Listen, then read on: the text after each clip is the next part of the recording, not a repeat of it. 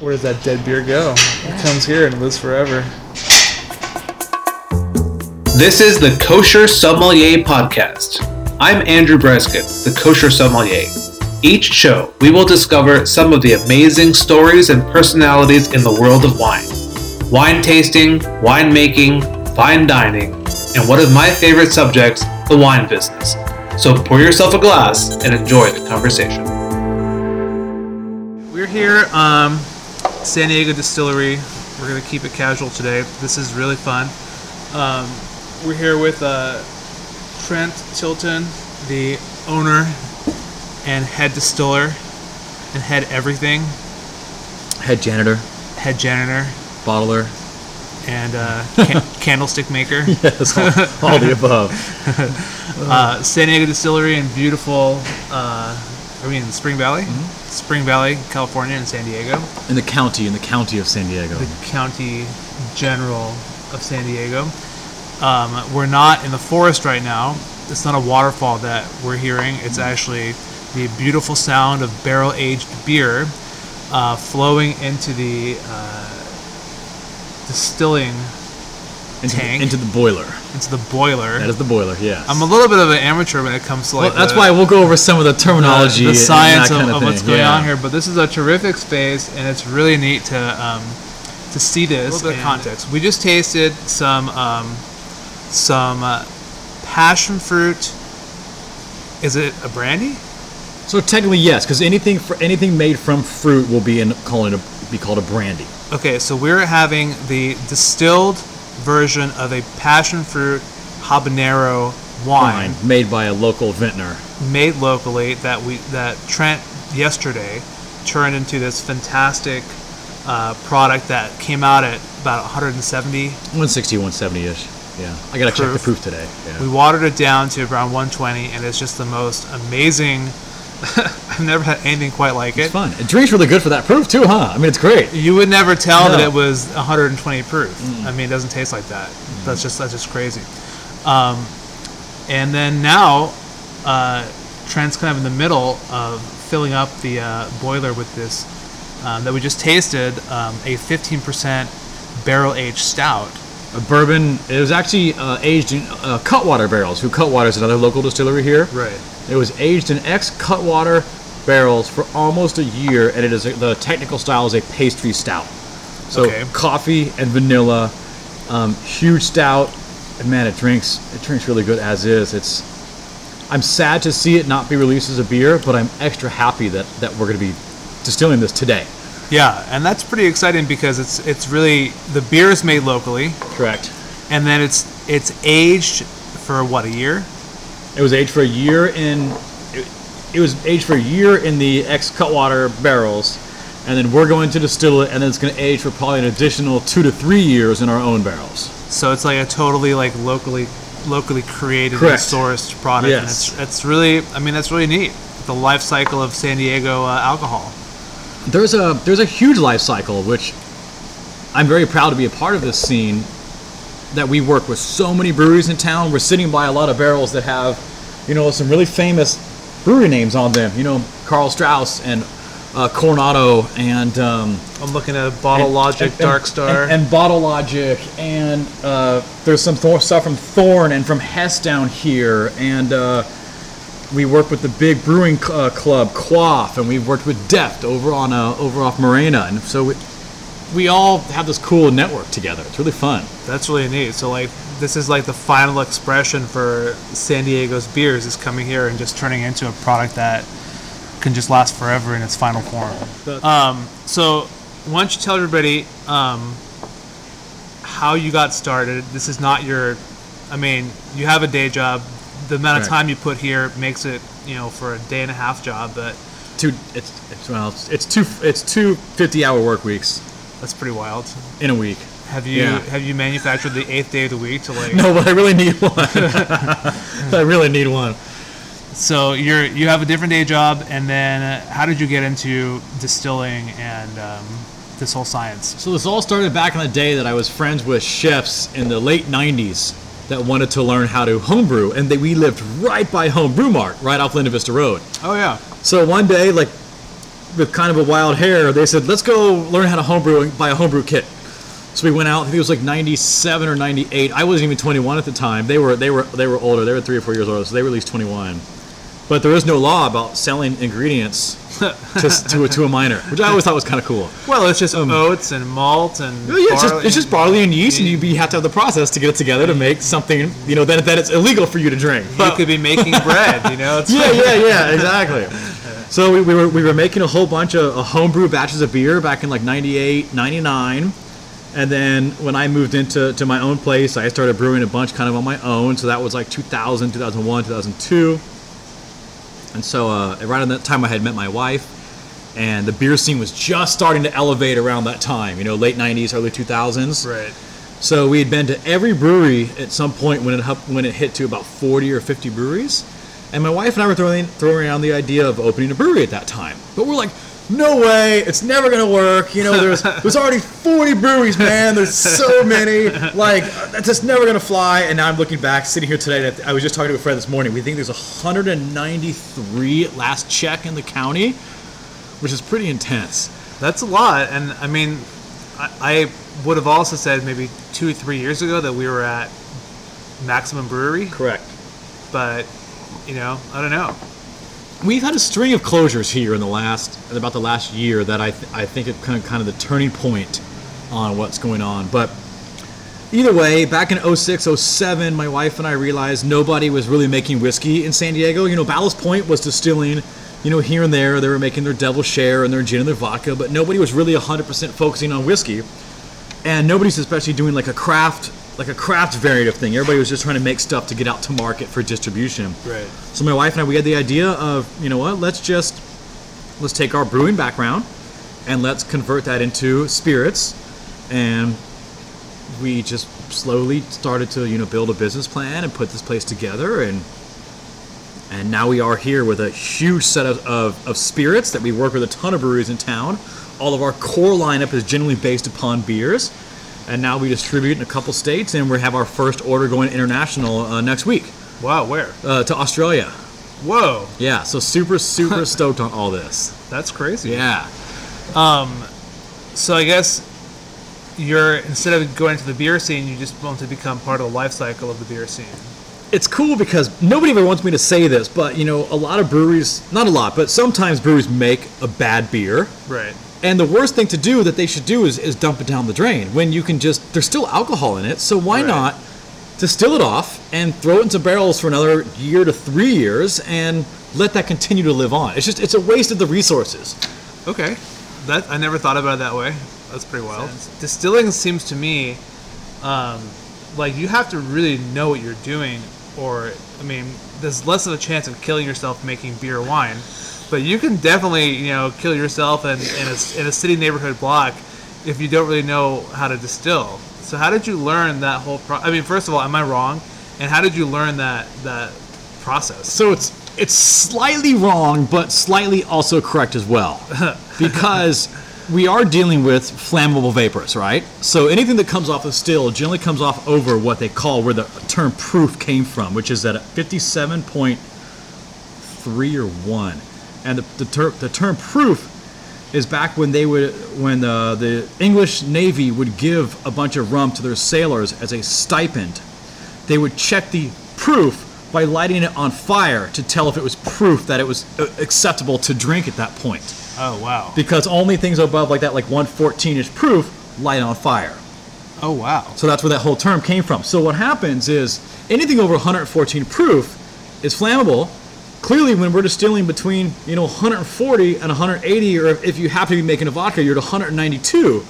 It's massively flammable. So a lot of home distillers, which you know technically is not legal in um, the U.S., but there's a huge movement behind home distilling. Not saying I ever did it.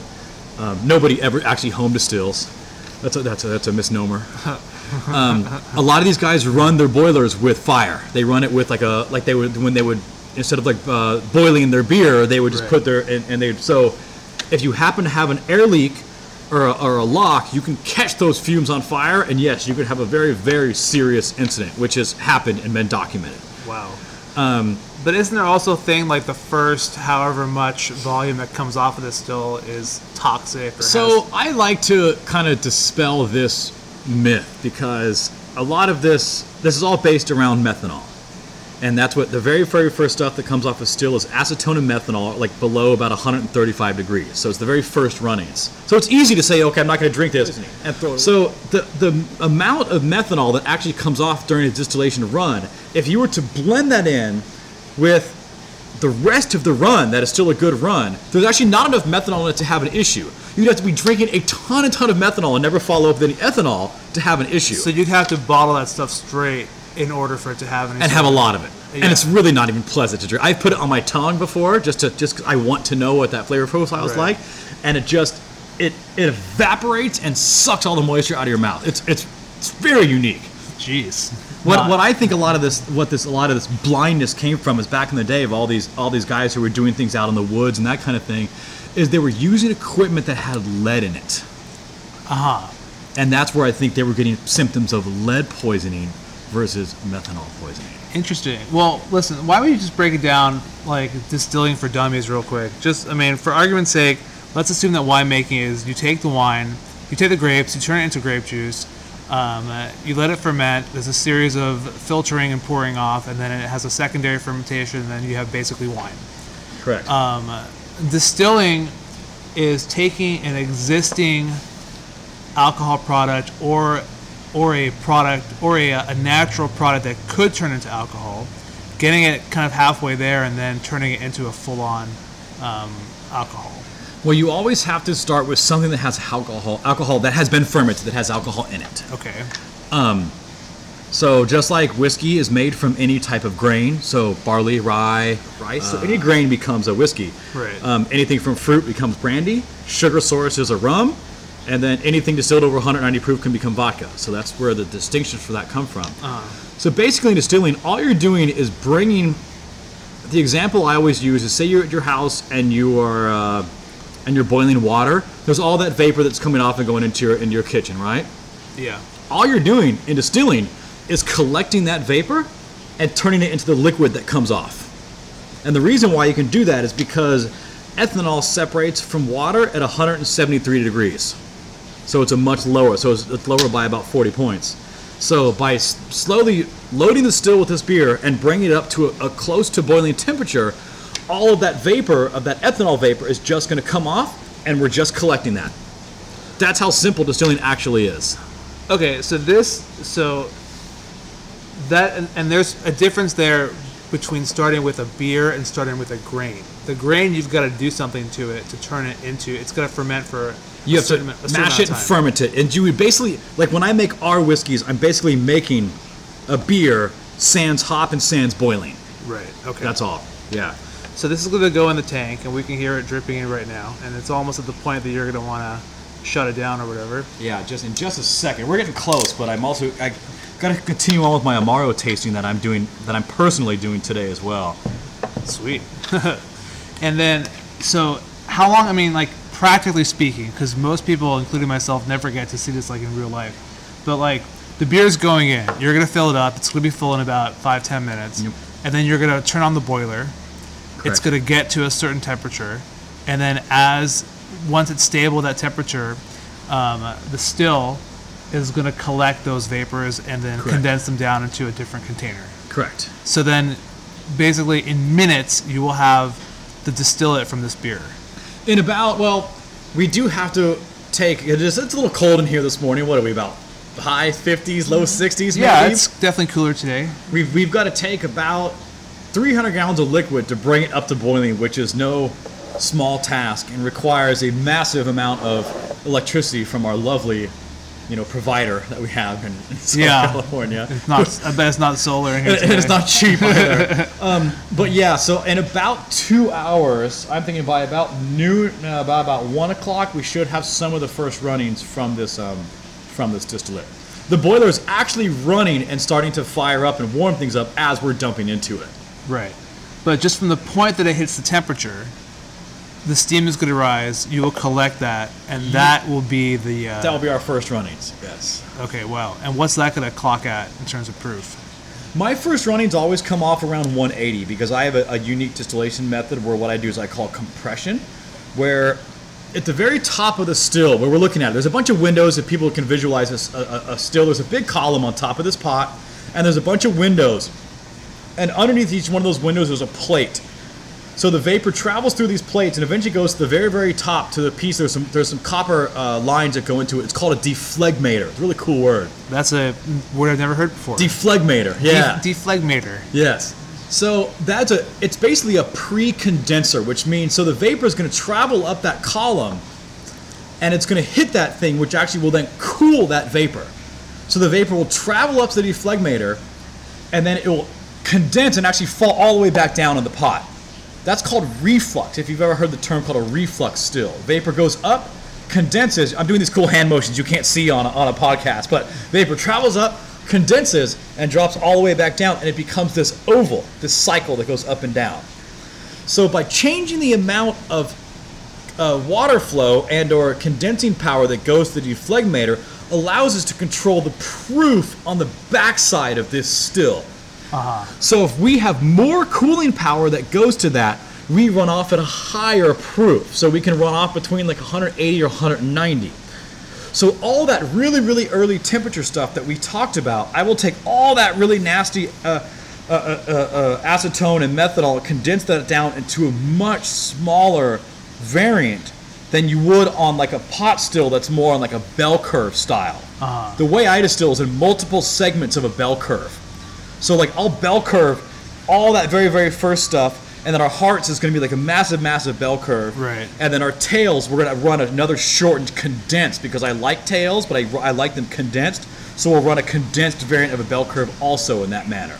Um, okay, before I, I ask you, like, just to, you know, we'll explain that again. But is there a, is there a difference in the taste between what comes out in the very beginning, what comes out in the bulk in the middle of the curve, and then the stuff that happens at the very tail end? Correct. There's there's there's four segments, and we can dictate them by almost taste and aroma. First one is called foreshot. What we talked about, methanol and that stuff. We we discard that. To be honest, it goes on my floor and I mop with it. It's great. It cleans up everything because it's basically it's basically acetone, Right. um, which is a byproduct of fermentation. All that stuff's a byproduct of fermentation. Next one we get to is called heads. That's when it gets to be like these different variants of acetyl alcohols that actually, a lot of times they smell really good. They smell really fruity. Um, and if you blend some of those into your final spirit, they age really well. Uh huh. Then you get into the hearts, which is what's why it's called hearts, because that's that super beautiful drinking component of of your run. But because you are in like that pure vein of ethanol where the still there's not a lot of flavor profile to it. There's still flavorful, but it doesn't have that big, massive flavor profile that a lot of people expect. And that's when you go into tails. So as you've started to remove all of this alcohol, and by the time you get to tails, maybe about 80% of the alcohol is removed. So what you're left with is, say I have 300 gallons in here, I've already removed 20 gallons of alcohol. We still have we still have 280 gallons of the substrate that we used. Right. Which so when that's still coming off, that's all flavor. But you start to get these different variants of alcohol that get these really large and unique tasting qualities about them. So the flavor gets bigger, but the variation gets bigger. It gets bigger and weirder. So it's really hard to kind of, you know, So- it, it's a component of the final. It's not. It's not. A distillery's house flavor profile comes generally from how much of the of the heads and the tails they use along with the hearts. Uh huh. Interesting. I never thought about it that way. So, is that are those tails also a product of like you know, just the the gunk and the bacteria on the walls that kind of give this room its distinct character, or is that just a product of what's in the tank at that time? It can be. I mean, we definitely have like a house bacteria that we that just naturally occurs in the air. We do do all of our fermentation. It's all open top. Uh huh. So yes, we add yeast, but we ferment for quite a long time for a distillery, which allows a lot of, uh, of natural yeast and bacteria to get in, which gives us some of our house flavor profile. Um, but the way you generally run the still and the style of your still is generally what dictates kind of your house flavor profile. Right. A lot of our stuff, which which you know, we have all this beautiful stuff. We should at least try a couple of these things while we're talking about it. right? Yeah, definitely. I just want to ask you. Um, so with the uh, with the uh, deflagmator. Is that what it's called? Deflagmator. Deflagmator. Flag, flag, yeah. Deflagmator. That's close. You're very close. That's pretty close for. I think it actually has an A in it too. It's a German word, I believe. That's an AE. I think so. I think. Got some of those characters. got some dot dots on top of letters and whatever. Exactly. So the steam goes up, and then it shoots it right back down. If if we're running If you're power to that. if you're if you're powering that. yes. So, after how many cycles, or how, how does it know, or you can you tell it? I dictate that by controlling the amount of flow to it. Uh huh. So as soon as we're done with that very very initial that initial junky stuff, I want to get us into like the real hearts. So I turn it off to start letting the power ultra to go down, and that allows all the core spirit and the proof to drop to get us into where we need to be. Right. Okay, so we've got here like a ton of uh, different stuff to uh, to discuss and talk about. We had the um, habanero passion fruit um, brandy just now, which is pretty incredible. Do I have any? Oh, hand me the hand me the sample that we added. The that one, yeah, one? that I added a touch of sugar to. Right. So this is our a little bit. brandy liqueur with the uh, passion fruit. That was some raw agave syrup added to that. Oh man, it's good. It needs a little more water, but man, it drinks it drinks really well. I don't know. It, to me, it's I pretty can't- much right there. I can't sell a liqueur at like hundred proof, you know. So I mean, Drambuie and all those guys are. Drambuie is 40, um, but once you get into the. Uh, I mean, my first my first thought always goes to um, like a rusty nail with scotch because it, I don't know a rusty nail. uh, equal parts uh, scotch and Drambuie. Oh, With I've never had that. Orange twist or whatever. Okay. Yeah, it's that's my it's one of my go-tos. Yeah, you know. All right, sweet. Why don't we uh why don't we get to work on some of these whiskeys that um that you have? So the first one I'm going to pour you is one of the first ideas. I'm going to pass that. Yeah. First things that we um, talked about in a in, in our beer theme of stuff is um, bourbon by law, by federal law, has to be at least 51% corn. So what we did is we chose that minimum, and then I also took my favorite beer in the world, which is a Vienna lager, uh, that uses a, a huge portion of a malt called Vienna malt, um, and we did 49% of that. So we did a very unique beer-based version of a bourbon using this huge bready, toasty, sweet style of malt, and then crossed it with the corn. So bourbon also has to be I mean, correct me if I'm wrong, but in a freshly charred oak casks. Bourbon has to be in new, and the, the, it's funny because the, the law specifically it does not state cask, it states container. And there's definitely been some interpretation about what people state a container is, but the general definition is considered cask. Interesting. Um, so what I wanted to ask you was um, regarding the difference between tasting wine and tasting spirits.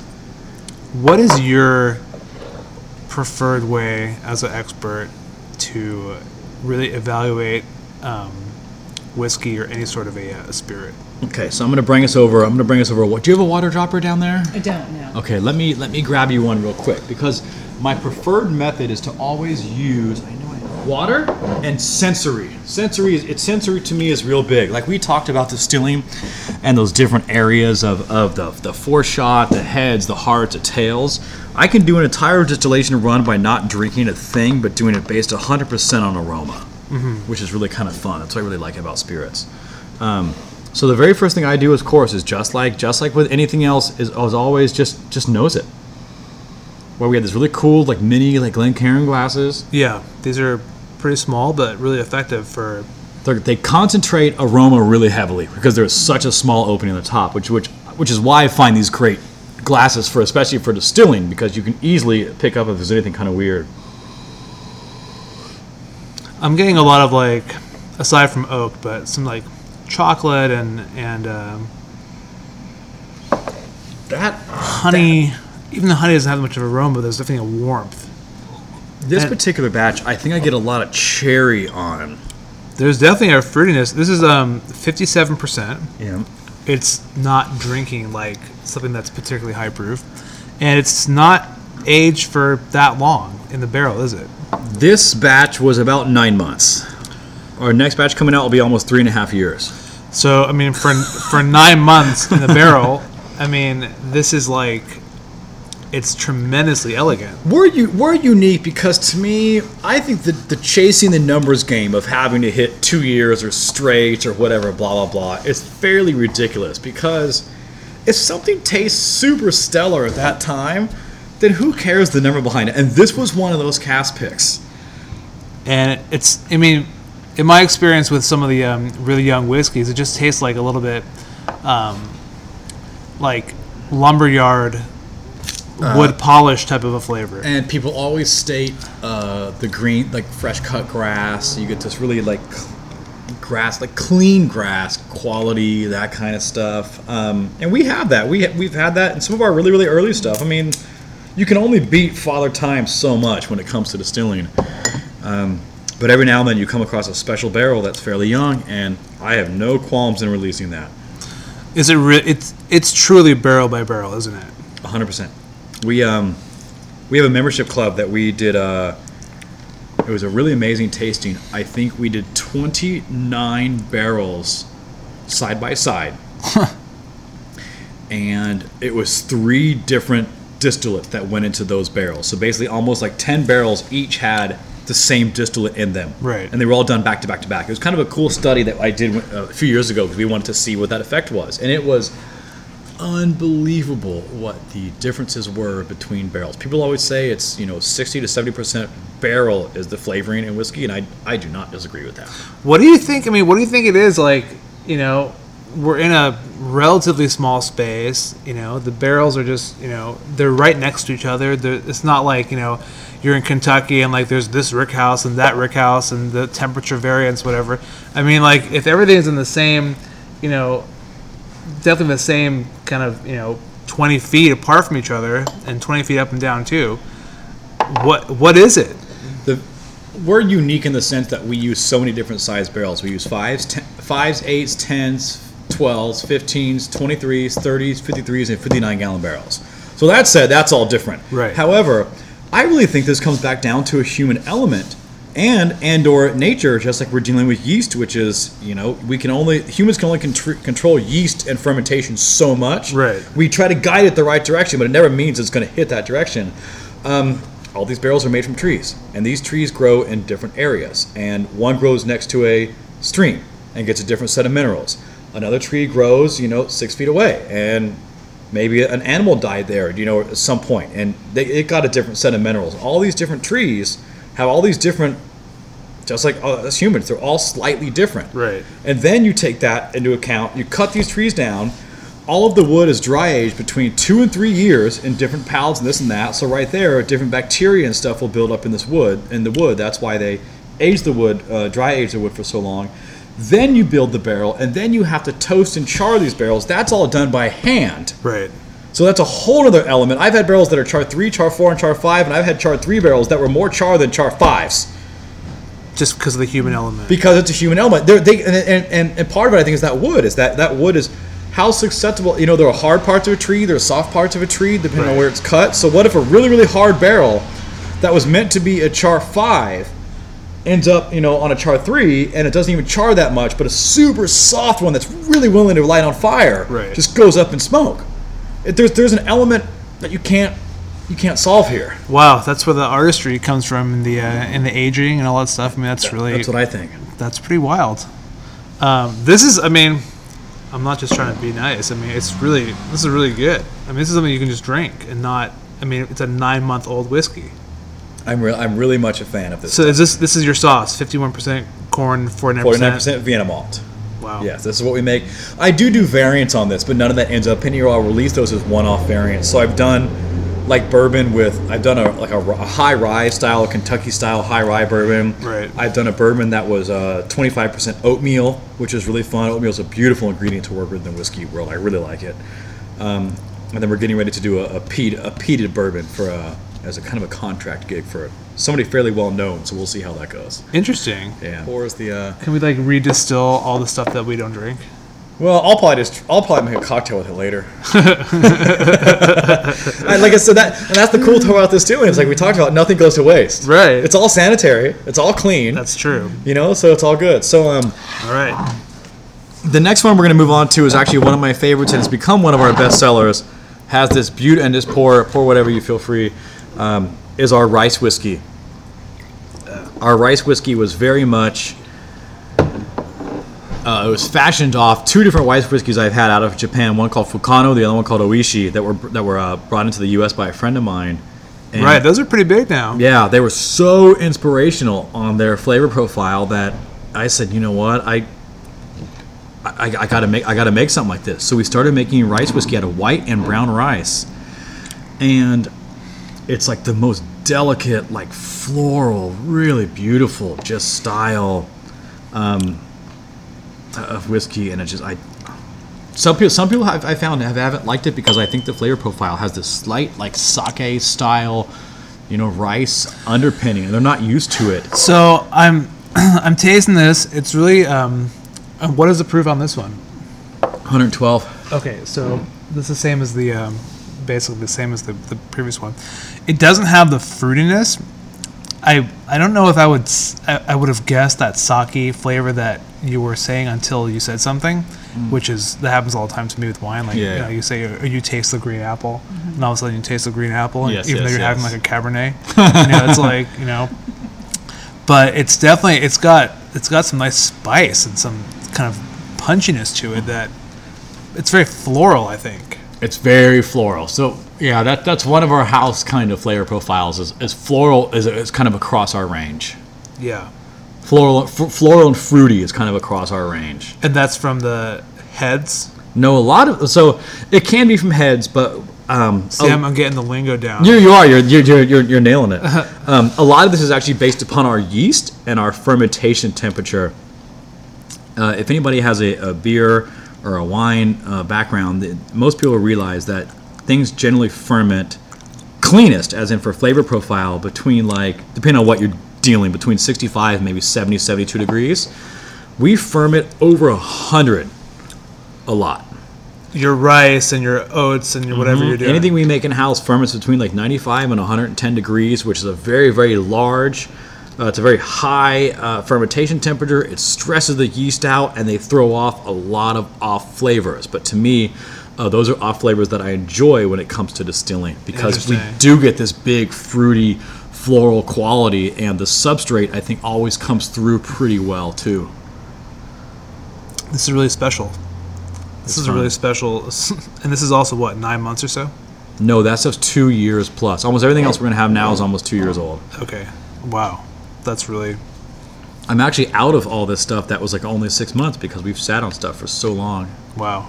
So Yeah. wait, just back to the tasting. Like when I when I sip it, what do Oh, you do? oh, so we didn't even get. So we didn't. We didn't even finish. That's right. So you always smell.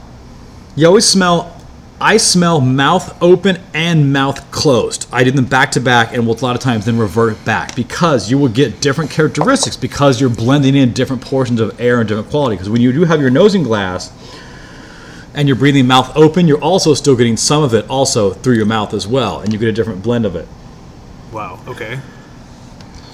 So So we're all like mouth, bunch of mouth breathers right now trying to do this. yeah, so that's why we're all like making a ton of noise. It's not natural to breathe through your mouth and your nose at the same time. Yeah. No, it's really goofy. That um, It's not. Yeah. so the secondary thing on this is a lot of, of, of whiskey people and master tasters, which I, I hate that word master because I don't think anybody's a master of anything. Um, is they always say never to swirl because in the alcohol world, especially dealing with high proof stuff, when you swirl, you're actually just causing more vapor to come off, which I don't have a problem with. right. I like that because then I'll get more. If anything else is coming off faster, that means I'm going to get more of the aroma coming off. if you if more vapor comes out of the glass, that affects what's left in the glass. Because No. no, it's not enough to make a difference. It's minuscule, but Right. To me, I want to smell that. So I'll I'll I'll swirl and swirl and swirl. so you so you do swirl, or you I- could swirl. I I suggest that people to swirl. There are other places who will say never ever swirl whiskey, which I don't. You know, if you're in a massive glass, I'm holding up a, a- like a big rocks glass that has an opening like four inches. You know, if we put a, a quarter of an ounce in a four inch wide opening glass, yeah, if you were to swirl this, you're going to get hit with this massive quantity because there's so much more surface area. Right. But in a little in a little glass like this little Glen, no, you get a touch more. I think touch more on the aroma.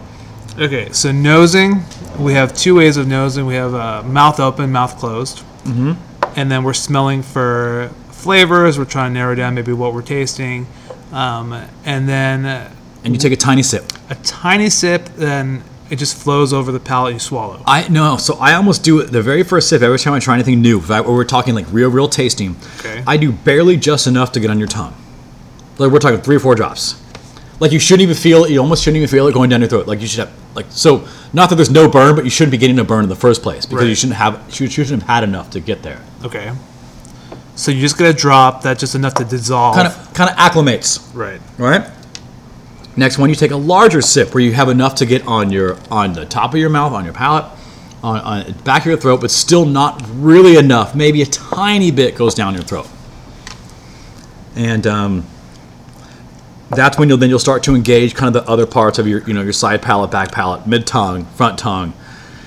The next time you do this, I take a larger sip, and you'll get a little more that you can actually swallow to then then really see if you have any type of, of burn or issue going down. Like this is what I do for anything objective when I'm trying to drink something. So the, f- it's, I think I remember from a mutual friend of ours who mentioned this process to me at one point. But uh, the whole point, you want to have two sips just to basically acclimate your palate and your mouth to just kind of get in the same frequency as the spirit. Correct, because this is high. I mean, cask strength stuff is not what a lot of people are used to. Right. Most people are used to drinking, like we just talked about, low low proof stuff at you know 70 or 80 percent or at 90 or and that's going from that to something that's 120 or 100. We're gonna have something that's 135, I think today. Right. Yeah, it's a big change, especially depending on what you just ate. Your what you previously ate when you last brushed your teeth. You know, did you even brush your teeth? All that plays a, a, a part on your palate and how you're going to taste in the morning. Is there is there a um, as dramatic of a issue with food pairing with spirits as with wine? It's harder. Is it more forgiving or less It's forgiving? less forgiving. Less forgiving. Mm-hmm. It's Because harder. the, the food can really like Food can change things a lot. So like if you have like carne asada tacos with you know some stinky salsa, that's gonna mess you over for this kind of Be- because you can't. You have to move a lot of spice from from food, which sucks because spicy food's one of my favorite genres. Because as soon as you start adding the spice level in, it destroys your receptors that are the ones that are, when you're drinking high proof whiskey. Right. It's that same kind of feel on stuff. So pairings are really really difficult, and that's why a lot of places don't do spirit and um, pairing dinners. They do. They're kind of they're kind of dumbed down. Right. So what do you what do you recommend with again like we're not talking about like if you're just you're getting like your uh, off the shelf 40% whiskey or whatever you want to have a cocktail but if you want to actually appreciate the flavor of cask strength spirits or any sort of a nuanced aged whiskey or, or equivalent what do you like to pair with those kinds of things So that's a it's a really good question because I've I've done research on this for years because we're getting ready to now start doing a couple pairing dinners here in town, and I'm Right. trying to look for ways to do this. Um, the bourbon goes really so. We talked about sp- spice. I mean, spices and like hot spice Right. is almost out of the question. I feel for when you're doing a, a pairing dinner, unless it's a dessert and you have something really sweet you can do with it with a spicy kind of dessert. Right. Um, our bourbon goes really, really well with really spiced style foods, such as like a really nice, beautiful curry, like a you know a butter style that kind of thing, Interesting. because that really big, bold, wooded tannin flavor profile goes really well with that because the curry is big and strong too, but they're very complementary. So it's okay to pair with big seasoning, just maybe not. Not spice, uh Uh-huh. hot spice seasoning, but big seasoning goes really well because the the high proof on this will cut a lot of that kind of stuff as well. What about like rich foods? So the, we're gonna move on. Those are next. Uh huh. Um, rice. This rice whiskey is so delicate and so light. It sounds super cheesy, but this goes really great with like uh with uh Chinese dishes. Um, you know, with like a nice like uh, chicken and broccoli, you know, and like a white sauce, or even sushi, or that kind of stuff. Just because, both because sushi is so light and delicate as well, you don't want anything to overwhelm that either. I can see this with some sort of like a rich soup or one of those, you know, bone broth based uh, Correct. Asian soups Um, with egg or something. even if you're just drinking and hanging out with friends, um, those rolls in the clear wrappers, like with shrimp and chicken and pork and stuff in them. You know, like from a Vietnamese place. Um, so I see our rice with a lot of that, because I, don't want to call it bland, because I never think it's bland, but it's a lot of times a lot of Asian food is less. It's not this. No, it's not. That's not the one I'm looking for. It's um. It's really complex and flavoring, but it's not a lot of. It's hard to describe. I don't know where I'm going with that. It's I mean, the, the ingredients are pretty, uh, you know. they're, they're clean and they're Yeah. true. They're true to Right. character. They're Right. fresh. That's Yeah. that's what I'm looking at. Like Right. you, because in Asian food, you don't need a ton of stuff to make it taste really good because they're doing such nice, well-rounded Right. food. And I think that's why the rice also works really, really well in that vein. Right. The next one we're getting to is savory, and you're talking about big, rich food. This is where we go into like osso buco and lamb, uh, you know, lamb lamb chops, or even a huge rack of lamb, or a massive steak. so we're looking at San Diego Distillery single malt. So, single malt to me is a misnomer because we take this term from the Scottish world that single malt means that it was that it was barley uh, from one distillery. So it was a single malt, as in like single distillery. Right. However, our single malt is based upon a Russian imperial stout, so it actually uses seven different styles of malt. Uh, this was aged in new oak for anywhere between uh, one and a half to two years, and then all of that is uh, there's many barrels that are blended together, and then this is Solera aged through an ex uh, white wine Chardonnay French oak barrel um, for almost another year. Wow. Okay. So this is a two-year-old plus French oak aged Solera Chardonnay Russian Imperial Stout distillate. So it's okay. So it's like a San Diego take on a Scotch finished in a wine cask, Correct. except there's no barley in it, except for what came from the beer. No, this is all barley. Right. So this was, a, but but uh, this was a this was a this was a, a, a beer that we brew in house. So we do make this 100% in house. So this didn't come from any other distillery or anything else. And oh, and to add on this one, Whoa. This also has some Amontillado uh, character on it as well, from from from some stuff that aged in an Amontillado cask. Interesting. So this is like a big conglomerate of a slew of different. Is that where the color processes comes from? and It's a variables. really, it's a really deep color. Uh, ca- that came from the new oak because it sat so long in new oak as well, and then it went to the French oak to mellow. So first you made a beer, Sand tops. and then you made, Then we distilled it, and then you put it in a wine cask, and then when it went to new oak, and then you put it in new oak for two and it sat for new oak for like a year, to between like a year and two years, because this is a blend of different casks. I guess if we Right. talk about picking cask, I don't Right. care about the age. right. So there's probably six to eight different casks that went into this blend, and then it went into an ex Chardonnay French oak barrel. And then where did the Amontillado come in? Oh, that was one of the casks that I had seasoned, uh, one of the new casks that I had seasoned with Amontillado. Wow. Okay. So that's where that's where this gets really complex when it comes to blending. Wow. That's that's pretty good. This is really, really, really strong. It's This got a intense. I mean, the new oak I think really shines through on this one. I'm not such like a new oak guy, but I can really appreciate like This one's 123 proof, so it is a big, stinking, massive proof. Anything over to me over 120 is when you start to get in the in kind of the the big boy numbers. You know, um, that be prepared that this is going to be uh, that this is going to be intense. this is really intense. And it, this is why this you were talking about.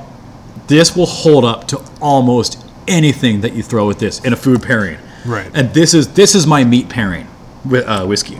This is this is a this is a beautiful skirt steak or a big chunk of lamb or a, a big osso buco, and you're pulling you're pulling the uh, out of the bone. You know, you're pulling the. Um, It, it, they can stand Oh. up to the richness. I mean, Yes. there's a lot. There's a lot going on. This here. is a uh, this is made with seven different styles of grain: two row, Vienna, black, roasted, Special B, chocolate, and brown malts.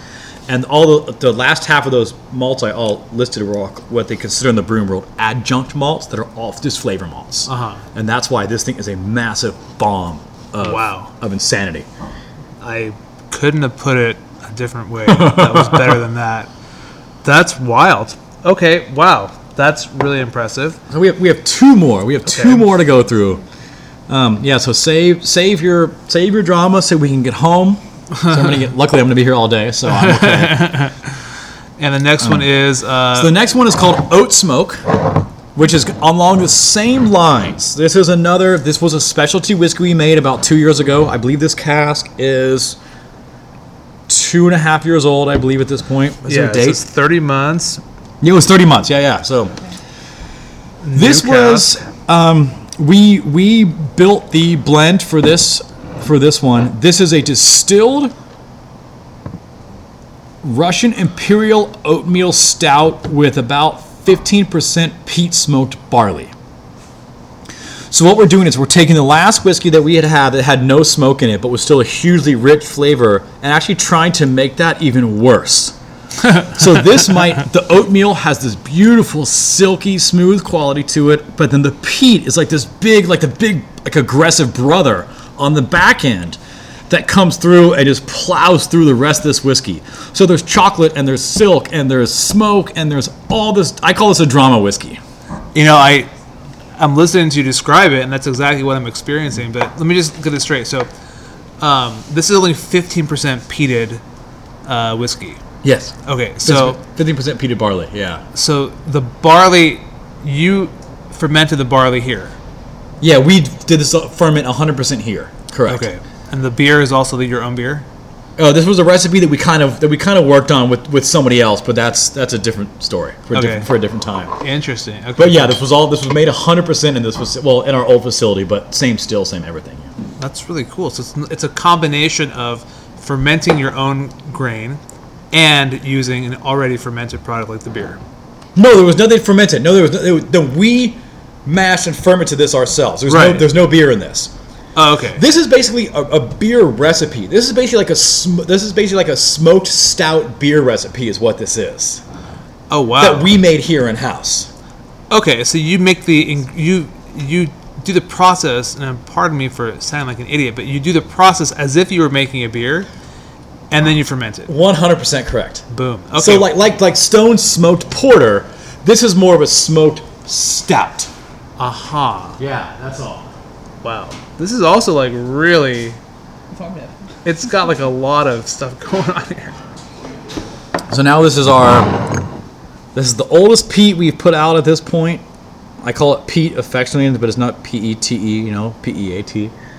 Um, this is a big stinking pour. The proof's pretty reasonable. I think it's around 120. Does that bottle say? This one says 114. Okay, this was a this was a lower variant, um, but this is 100% peat, so it's no joke.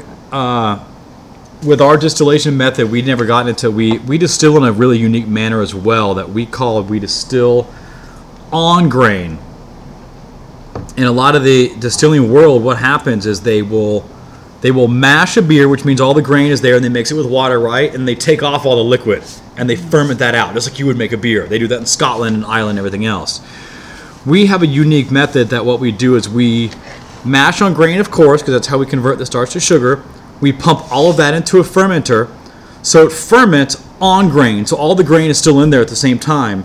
And then when that's done, we pump all of that out into the still and we distill on the grain. So all the grain is in the still during distillation. So usually you said they, you, you you cook the grain and you ferment it and then you pour it off and then you and then you just distill the Yes, liquid. most most uh, distilleries in the world only distill. I call it clear, but they distill clear liquid, not Right. with no solids. right. But we distill it with all the solids. Wow. And the reason why is because we get all that extra flavor. Probably like why we were talking about like Hawaii whiskeys have like such that big aroma, like that single malt and that oat smoke that we just had. They're massive pours because we've we we distilled with all that grain in the still and all those flavors.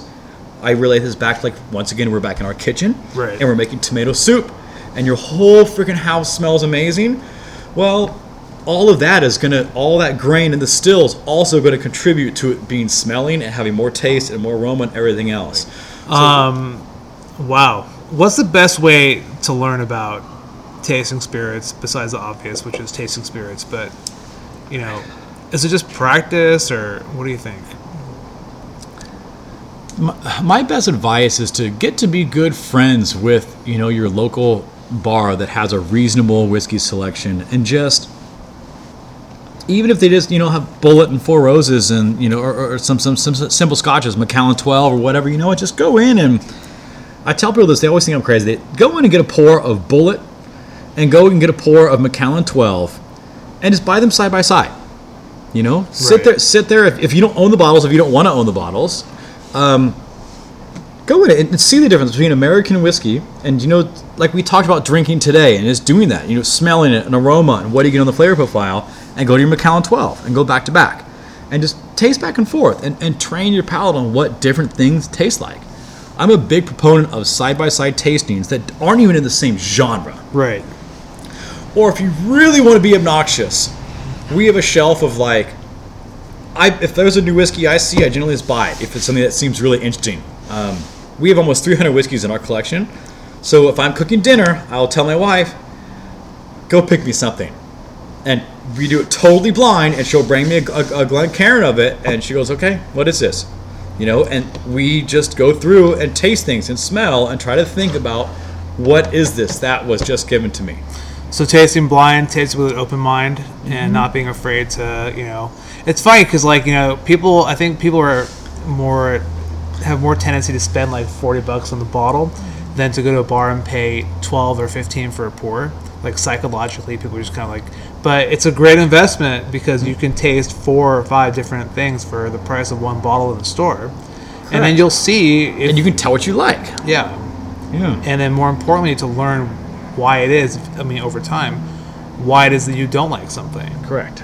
And that that's why I suggest even doing different uh, segments of the whiskey, you know, venue is just to see what do you like bourbon? Do you like scotch? Right. You know, you're on the Japanese side. Do you like smoke? Do you not? right You know? i mean these are all really um, really unique and enjoyable whiskeys that we tasted and i know that you make a whole um, line of brandy and some rums and all kinds of stuff and you know the table here is covered with a bunch of modifiers and liqueurs that you're going to You- be we only ta- we only tasted the tip of the iceberg today, man. yeah We got we had a lot more we had a lot more to do. There's a whole lot of work that we've got to come back for a, a round two and get to work on. But I mean, this is an amazing thing, and, and what you've done here, and, and you know, being at the uh, the tip of the spear for San Diego Distilling, I think is is a tremendous uh, Thank achievement. you. Thank you. We're trying. And, uh, you know, I think that the whole the whole the whole alcohol community is going to be waiting to see what you guys come up with. No pressure. I'm friends with everybody in the industry. I love this industry, and we we have some people who come by and go, "What are you guys working on today? You know what's going on? You know, Right. you know they're, they're never they're never here saying anything, but but their but their actions speak louder than words. So Right. um, I find that I found that I find that very flattering, and um, but I'm the one that I never rest on my laurels, and you know. We have an, a pretty insane set of spirits right now that you can taste, but you know, next year, what I've got sitting in barrels, it's you know it's it's going to be double this next year, That's awesome, dude. and the year behind that that I'm already working on. Oh my god! I mean, it's another it's another through the roof calendar year. It's just it's it's a great luxury to be able to experiment and to uh, if you have a, a vision of something you know you can just do it. Yep.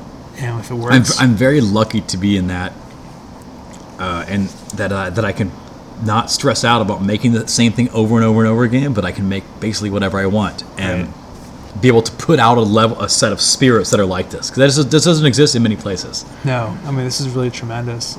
So listen uh, we're all watching nervously the uh, the still and waiting for those first drops of uh, Yeah, we are. I know. waiting for the first drops of the uh, what do you call that oh that was something we just heard a noise there No, so that's just the still. Um, there, there's pressures that are always changing internally and externally on that, and there's a bunch of valves and stuff that, that do that. So that's what. So something's heating up, and we might be getting close. So yeah we're all watching uh, patiently as this first drops of what do you call that white dog yeah, the, the white dog come out. white yeah. dog coming out into a carboy that's uh, precariously perched on an empty barrel. Yeah, And uh, we will uh, let you get back to your craft over here. yeah, cool, awesome, man. Thank you very much. Trent Tilton, really appreciate it. Head distiller San Diego Distillery.